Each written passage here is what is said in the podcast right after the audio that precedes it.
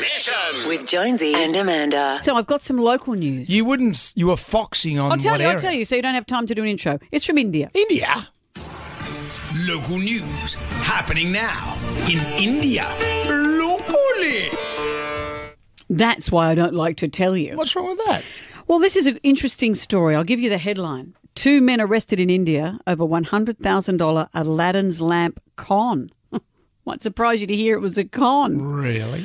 So, this is an article in the Indian Express. Two men who allegedly duped a doctor into buying an Aladdin's lamp for more than $110,000, even conjuring up a fake genie, have been arrested. Gee, but did So, this man. the genie come out in a big puff? I'll like show the you. cloud and I'll stuff. tell you the story. Laik Khan approached police in the northern state of Uttar Pradesh after he realised the lamp did not have, bear with me here, magical powers. So apparently, according to local police, the cheats had struck a deal for much more money, but the doctor did pay it's seven million rupees, which is hundred thousand dollars. So in his complaint, Khan, Doctor Khan, said that one of the men pretended to be an occultist and made a jinn, which is a supernatural figure. He made it look like it appeared from the lamp.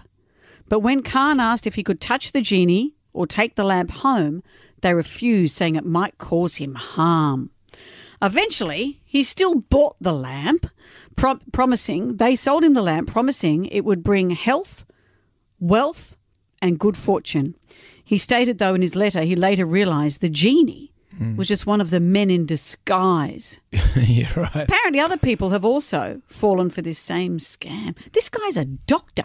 Yeah, but there's a whole genie coming out of the bottle. Well, Even they would have said, and oh, look away, here's a genie. look away, and then all of a sudden something Well, pops out. I don't know. I don't think the guy fitted inside the lamp. yeah, but uh, that's what. The, That's what I mean. How dumb are you? but the first thing I would do if I was to get a genie, I'd be sitting there, I'd be rubbing that lamp, and I'd want it to appear. and well, wouldn't you say, "What's I've got three wishes for you." The first wish is unlimited wishes. Yeah. And Like, oh, this is not how this works. Yeah, I'm going back in my lamp. Well, look, this doctor fell for it. So Pete Evans is now being desperately contacting him about his COVID healing light.